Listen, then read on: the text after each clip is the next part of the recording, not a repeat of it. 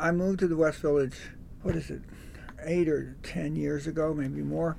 I was walking towards the river one day and I saw this lovely old house with a for sale sign on it. So I asked my mother, May I please buy that house? And she said, Yes. So I bought the house.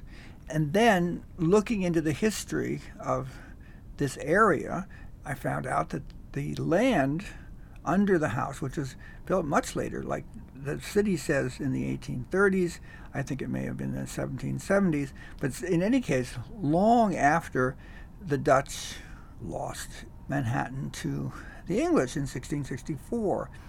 Okay, so the point was here, here is a house, and the land it's on is crucial. The land is land that has been stolen by whites, whether Dutch or English, almost doesn't matter. The point is the natives were dispossessed. Now, even if people of native descent call themselves Indians now, has nothing to do with the fact that the word Indies and India is completely irrelevant to this land. Now, what do the natives call this land? They call it Turtle Island.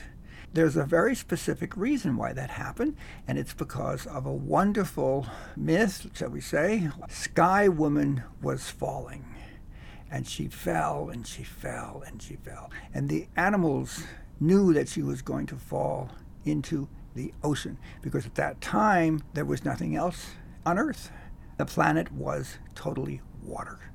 So there are wonderful stories about how the animals performed heroic deeds to help save Sky Woman so that she would not drown.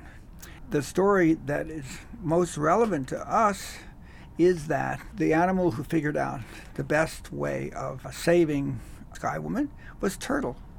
And he said, Let Sky Woman land on my back.